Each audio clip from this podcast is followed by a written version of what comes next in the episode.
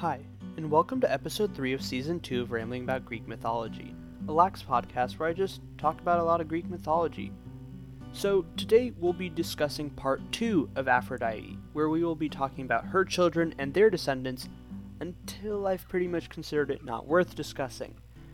This episode is mostly designed as kind of a, oh, random stories you'll get to learn about. Be warned, uh, some of these stories can get really convoluted and have insane amounts of versions that you just uh, don't necessarily need to know, but it's like just there, so I'm going to cover it. Um, so that's just a little warning ahead of time. But without further delay, let's just dive right in. So we're going to recap who are Aphrodite's kids. First, by Ares, uh, she had Eros slash Cupid, Phobos, Deimos, and Harmonia. By Hermes, she mothered Hermaphroditus, whom we've already discussed before, but we will discuss once more, maybe with a bit more depth than last time. By Poseidon slash Butes, Butes being the son of Teleon slash Poseidon and Zeuxippe, daughter of Eridanus, she mothered Eryx. By Bacchus slash Dionysus, she mothered Priapus and Hymen or Hymenaeus. And by Anchises, she bore Aeneas and Lyrus, but since Aeneas' whole story is the Aeneid, we will not talk about him. With all that said, we can start discussing the kids' stories and their kids. First, we have Eros slash Cupid. He is a god of love, called Amor slash Cupid by the Romans. As mentioned last episode, according to the Lycian poet Olen, he's sometimes thought to be the son of Eileithyia, the goddess of childbirth, and apparently he was worshipped at Thespiae in Boeotia as a god of love and loyalty between young men in the form of a simple phallic statue. So, we're now going to dive into his stories. There are a couple, some we have talked about already, some we have not, and then we'll just keep going. So, in one fun story of his, Prometheus had fashioned like men and fashioned people um, via like mud and rain. We'll get to talk about that later. And when it was time to show them to Zeus, he quote unquote neglected um, to show Phaenon uh, to Zeus, who was apparently just a super beautiful and handsome mortal. And Eros was like, wow, I'm so cool, I'm going to go tell on Prometheus. And as soon as he did, Zeus sent Hermes to convince Phaenon to come join Olympus, as he would get immortality. And then Phaenon agreed, and eventually was turned into Jupiter or sometimes Saturn, although usually Saturn is thought to be named after some mortal named Phaethon. In another story, Cupid was said to have caused Hades, or I guess Eros in this version, to fall in love with Persephone. We will detail that story in more depth when we talk about Hades. In another story, after Apollo had told Cupid slash Eros to leave archery to men, he caused Apollo to fall in love with Daphne by shooting him with a gold arrow, and Daphne with a lead arrow to hate him. This led to the famous story I have detailed and again will detail in the episode on Apollo. As mentioned last episode, he was also said to have caused Medea, daughter of Aeetes and Edea, to fall in love with Jason, son of Aeson and Polymede slash Alcimede. And finally, we have the most important and significant story of Cupid slash Eros, which is with Psyche, which is recounted in the Metamorphoses, but we shall do it now. So Psyche was a beautiful daughter and sister to two other beauties of some random king, her loveliness was so unparalleled and famous that people stopped worshipping at shrines of Venus. This is not good. The two sisters found husbands immediately, but Psyche was struggling because she was too beautiful and so few men even deemed themselves worthy to uh, wed her or even consider the possibility of wedding her. And in the meantime, Venus had grown jealous of Psyche and asked Cupid to make Psyche fall in love with some nobody. At the same time, Psyche's father was getting worried, as was she, of offending the gods and incurring their wrath. So, her father went to the oracle of Apollo at Miletus and asked what is up, and got a pretty terrible answer. Uh, the oracle told him to set up his daughter, dressed as if for a wedding, on an abandoned mountain top to be wed to some horrible monster. The parents committed, um, questionable I think as is, but I guess they deemed it better than incurring any wrath, and left regretfully and hid themselves at home. Eventually, Psyche, sitting there like all alone, fell asleep and was carried off by a gentle west wind to a magnificent and fairy like castle.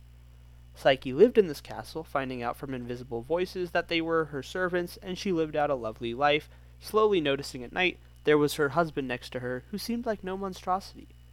Her husband told her, though, not to know who he is or try to ever look at his face, as she would run the risk of losing him forever. So either on the fourth night of being there, or weeks later, because versions always vary, she asked to see her sisters who were so desperately trying to see her. He eventually conceded, saying that it would be fine for a day if she were not to be cajoled by them to try figuring out who he was. Psyche, being a lovely, loving sister, brought them great gifts that only sowed envy in their hearts, and they planned to, they planned to have her destroyed by hiding a lamp to view his face at night. She was even warned by her husband that if she were to try seeing him, the child they had had would be mortal, but otherwise immortal.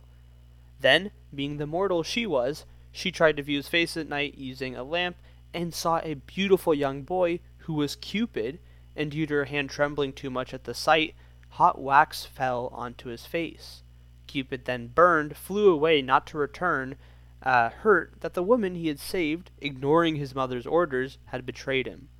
Then, Psyche's sisters apparently found out her husband was Cupid and went to the same mountaintop where Psyche had been abandoned, asking for Cupid to marry them, but when they jumped off the mountain, they fell and died. uh, this is just kind of like a stu- stupid thing for them to think this would work, but this is a classic thing that mortals seem to do. Psyche then went to pray at Juno and Circe's, or sorry, Ceres, uh, Ceres' shrines, but they did not respond because they didn't want to anger Venus and Venus, angered by Cupid for not punishing Psyche, hunted her down and gave her the four famous tasks. First, Psyche was given a room full of grains which she was to sort by nightfall. Luckily, a band of like nice and sympathetic ants rolled up and just carried her. Like they just divide them, divided them all into night neat, nice, neat stacks. Uh, this is a really tough task because there's no way you can do that by nightfall given the morning. Second, she was told to get the golden wool from a flock of man eating sheep. She was ready to commit suicide, um, not thinking she'd be able to do it, but a talking reed dissuaded her and told her to wait until the sheep went to sleep in the afternoon, and then collected the wool that got stuck to the briar bushes in the grove. The third task.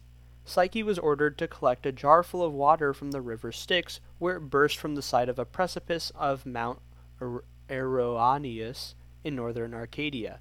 Again, she was suicidal, but then the G- eagle of Jupiter, owing a debt to Cupid who had helped him carry Ganymede to Olympus, took the jar and collected the water for her. Fourth and finally, she was ordered to bring back from Hades in a box a day's supply of Proserpina, who is Persephone's, uh, beauty ointment, aka just this flask of liquid that was the essence of youth. She then climbed to the top of a tower to kill herself once more, but the tower talked to her and gave her super specific directions which she carried out. First, she went to Taenarum, a place in southern in the southern Peloponnesus, uh, Peloponnesus, I don't know which way you say it, famous for being a gate to the underworld. When she entered, she had two obols in her mouth and two honey cakes in her hands. She ignored some lame man who asked for rope to tie a load on the back of his lame donkey, and she gave Charon a coin to cross the river, uh, during that transit, she refused the request of a floating corpse to be pulled into the ferry. Then, once she was on the other far side of the shore, she ignored three women who tried to ask her to help weave a cloth, as all of these people were ploys to drop the honey cakes, uh, and they were all placed by Venus. Then, she used a cake to please Cerberus, and she visited Proserpina, and refused her offer for a meal in a grand chair, and simply ate bread while sitting on the ground. Then she delivered Venus's request and got out very easily using another cake to please Cerberus and another obol for Charon to ferry her back across, and made it out, but once she was back up, she gave way to curiosity and opened the box to make herself more beautiful in like hope that she would uh, woo Cupid, but sleep came out instead and knocked her out as if she were dead. Cupid then decided enough was enough and saved her and awakened her. Then Cupid begged to marry her, begged Jupiter to marry her, and then she bore a daughter named Voluptas to Cupid. So yeah, that is pretty much the entire Cupid Psyche story. It's uh, pretty silly, um, but it's like a very famous story and one that is just worth knowing.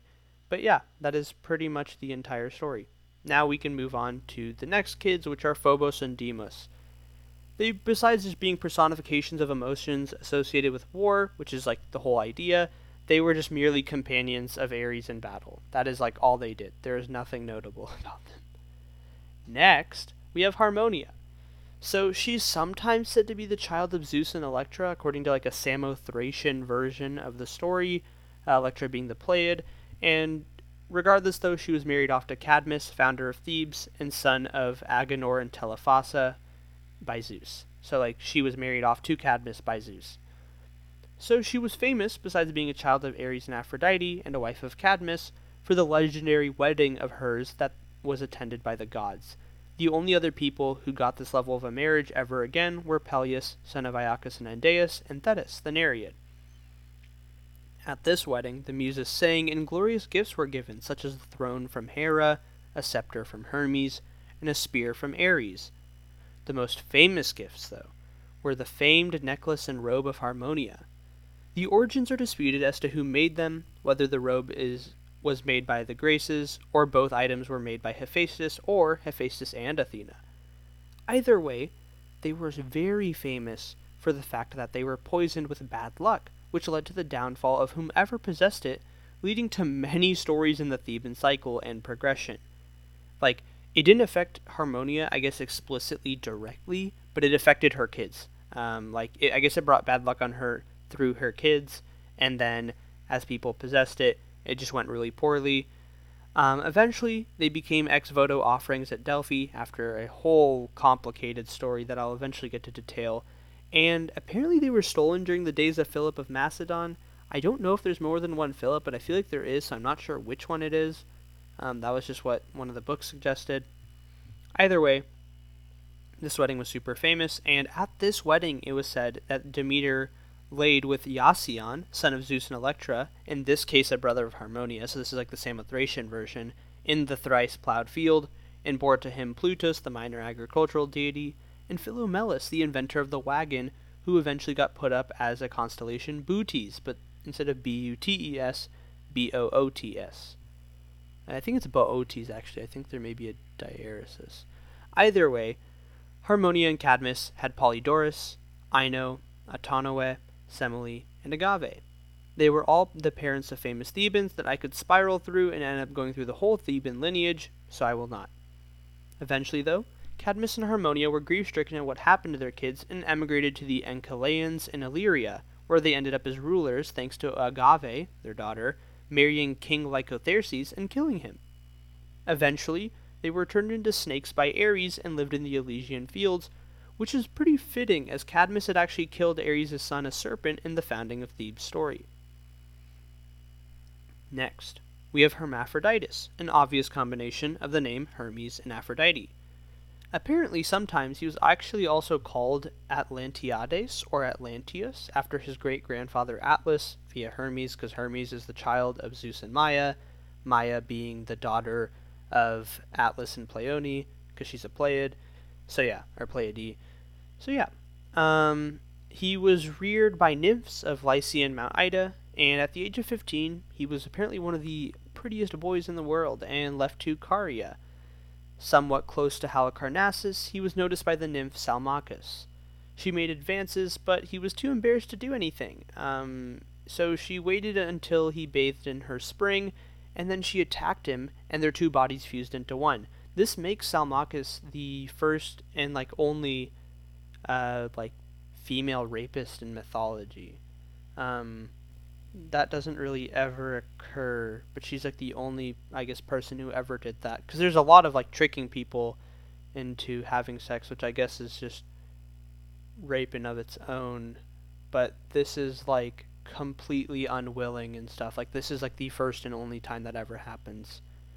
So, horrified at his change, Hermaphroditus prayed to his parents that all other men who bathed in the spring should also become half men, or hermaphrodites. This popularized the subject of men with bodily proportions of women but male genitals in late classical times. Apparently, he's also said to be a follower of Bacchus, according to a bunch of different bas reliefs. Uh, I guess it could make sense because Bacchus's like chain of people is pretty um, eccentric in terms of just like a wide variety of different types of people and stuff. So that's a total possibility. But That's pretty random. Usually it's just associated with the uh, spring slash lake, and that's pretty much it. Now we can move on to Eryx. Eryx was an early king of northwestern Sicily who named a mountain after himself, which was famous for having a shrine to Aphrodite at its summit, as well as a city that is still there to this day. He also ruled over the famous city of Lilybaeum, known as Marsala today, where Butes was carried to, and in some versions was where Persephone was picking flowers when Hades kidnapped her. His most significant story, however, was when Heracles was returning with the cattle of Geryon, his tenth labor, and Eryx decided to challenge him to a fight, staking his whole kingdom on it as he wanted to get that cattle.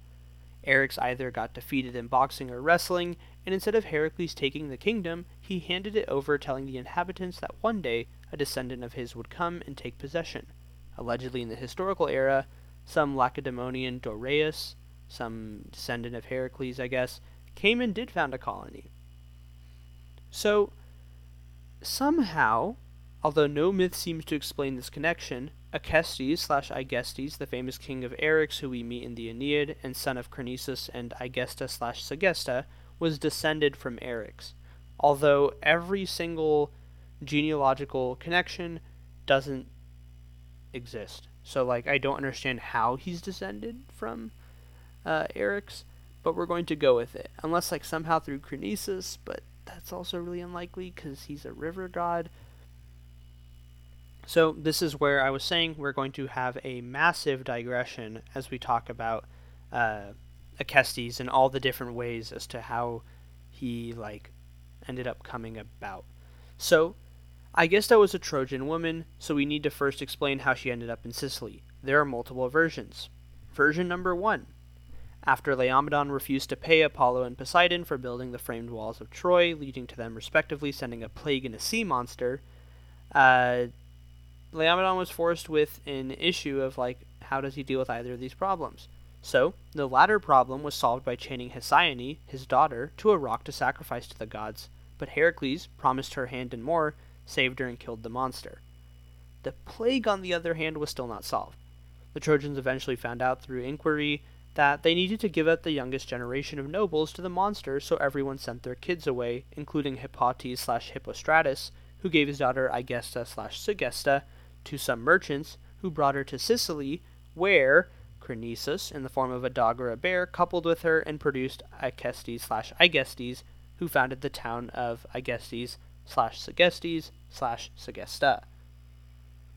Version 2 Aegesta was the daughter of Phoinodamas, who advised the Trojans to sacrifice Hesione to the sea monster, so for this, Laomedon handed over Phoinodamas' daughters to merchants to be abandoned in Sicily. Aphrodite saved them, and she ended up marrying Crinisus, she being Aegesta, and bore to him Acestes slash Segestes, who founded the towns Segestes, Eryx, and Entella. In version number 3, Aegesta, daughter of Hippotes, once more actually returned to Troy after she had already been, like, thrown to Sicily, and she married Capys and bore Anchises, the father of Aeneas, who was eventually received by Acestes on Sicily. Anchises and Acestes are supposed to be really good friends, so this is like I guess a way of connecting them if they are quite literally connected by their mothers. In version 4, Aegesta's grandfather, whoever he may be, roused the Trojans against Laomedon and was put to death with all his male family. Then, Laomedon didn't want to kill the women, so he gave them to merchants, and some young Trojan went with them and slept with Aegesta and fathered Acestes, who grew up in Sicily and eventually he did return to defend Troy during the Trojan War and left back to Sicily when Troy was destroyed with some obscure Ill- illegitimate son of Anchises named Elymus. So those are just four versions as to how describing how Aegesta is a thing and like how is she Trojan. Um, you don't need to know pretty much any of those versions. Uh, those are all really obscure and really complicated, but if you wanted to, those are all the different stories. There's also another Acestes slash Aegestes, whether this may be the same one is pretty unlikely, who was a priest at Lanuvium, and after founding the city of Alba, he brought the images of the Penates there, but they kept returning to Lanuvium. Like every time they were brought over, so he just got sent to practice at Lanuvium with the images because that's where they wanted to be. After all of that, there is literally one story from the Aeneid to know, and that is during the funeral games of Anchises, Acestes took part in the archery contest as the host, and he won because when he shot his arrow, it went into flames, like burst into flames as it soared into the sky. That is literally. There's so much. There's so much background to get to him. But once you get to him, there's like not that much. So yeah, now we can move on to Priapus. So Priapus is this Phrygian fertility god who is specifically known for having a giant phallus slash penis. He was represented as an ugly satyr-like man who represented the town of Lampsacus uh, and was the protector of vineyards, gardens, and orchards. One night, he had fallen in love with Lotus and was going to try raping her, but as soon as he got close enough, Silenus's uh, donkey, Silenus being a follower of Bacchus, like and his like tutor, uh, brayed and woke them all up, so he fled off out of embarrassment. There is a variant where it was actually Vesta and not Lotus, which resulted in festivals for Priapus uh, having donkeys sacrificed, but at Vesta's they were crowned with flowers. Uh, this is like as a preservation of her virginity.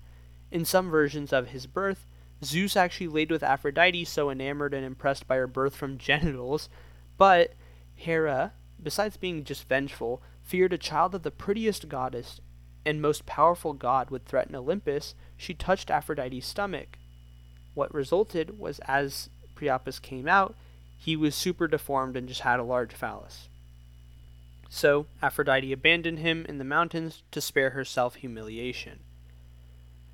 Similar story does exist, uh, just with Zeus being replaced by Adonis. Not the same like uh, fear of like the gods being destroyed, but just just being vengeful. Hera did the same thing, touched her stomach. Finally, in one amazing story of Priapus, the funniest one and probably like the most important one to know, uh, he got an argument with this donkey that had been given the ability to speak by Bacchus, and the argument was about, in theory, uh, who had a larger phallus. And Priapus actually lost the argument to the donkey and beat it to death, and Bacchus put the donkey in the heavens as one of the two donkey stars. It's it's a very silly story. Um, that is kind of the association with, association with Priapus as just a whole. Um, he is just the he is just this like rustic fertility god, and is just yeah quite the uh, quite the character. Finally, but certainly not least, we have Hymen slash Hymenaeus. He was a patron deity of marriage, the marriage song, and the marriage procession. Sometimes he is thought to be the son of Magnes or Pierus, or Calliope slash Clio slash Urania and Apollo. And various stories explain as to how he became a deity, and in various versions he was loved by Apollo, Thamyrus, who's the son of Philammon and Argiope, or Hesperus. So let's dive into our four versions. 1. He was a beautiful Athenian youth who seemed like a girl, and he fell in love with some girl who he had no hope of marrying, but simply followed stalker. One day, she went to Eleusis to sacrifice to Demeter, and there she was kidnapped by pirates along with him, as they thought he was a girl.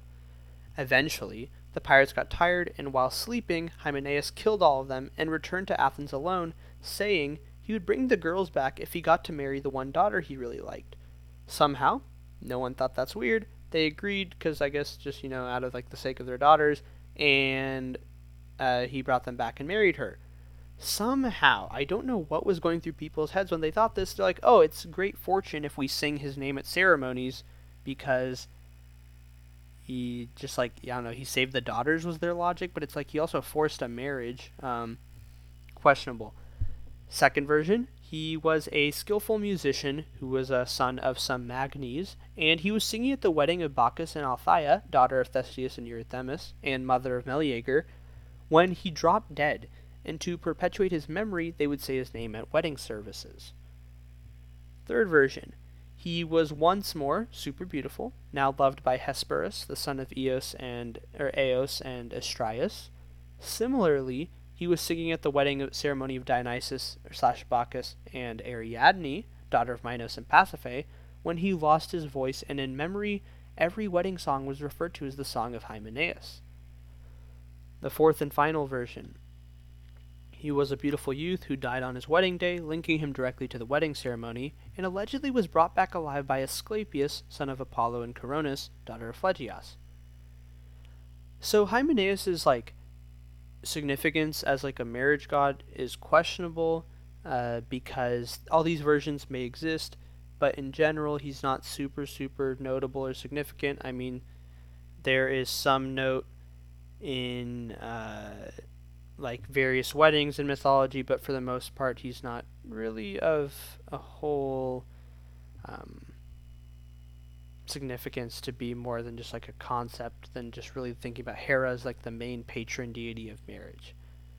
So, with that all being said, we have now completely talked about all the children of Aphrodite and all their children that are worth noting, and this is kind of a rarer case, I would want to say, where it is pretty barren into how far in depth we went in terms of like you know really touching everywhere and like really expanding through mythology we didn't really get to talk about that much evidently i mean just by like the length and also by the amount i mean it's it's dense don't get me wrong but uh, because there are just such famous stories but at the same time it's not really all reaching as if you were to do this on Zeus and have four years talking about everyone and the kids and who did they have and who did they have and who did they have. So yeah, that is everything. This is part two of Aphrodite, which we have now completely concluded her section, and we will be moving on to Apollo next episode. We will detail the same things we detailed in the last episode with Aphrodite, where we discussed, you know, birth stories, origins, epithets, famous stories, lovers, and who are the kids. And then we'll definitely have to have a separate uh, episode on the kids. As always, I hope it was really fun, educational, and interesting. I hope it wasn't too dry or just boring and you're like, I hate everything. I hate Greek mythology now. There's too much going on. I hope it's always fun. Uh, yeah, if you have any comments, questions, suggestions, concerns, or complaints, you always have my email. Otherwise, I will see you next time when we discuss Apollo. Take care.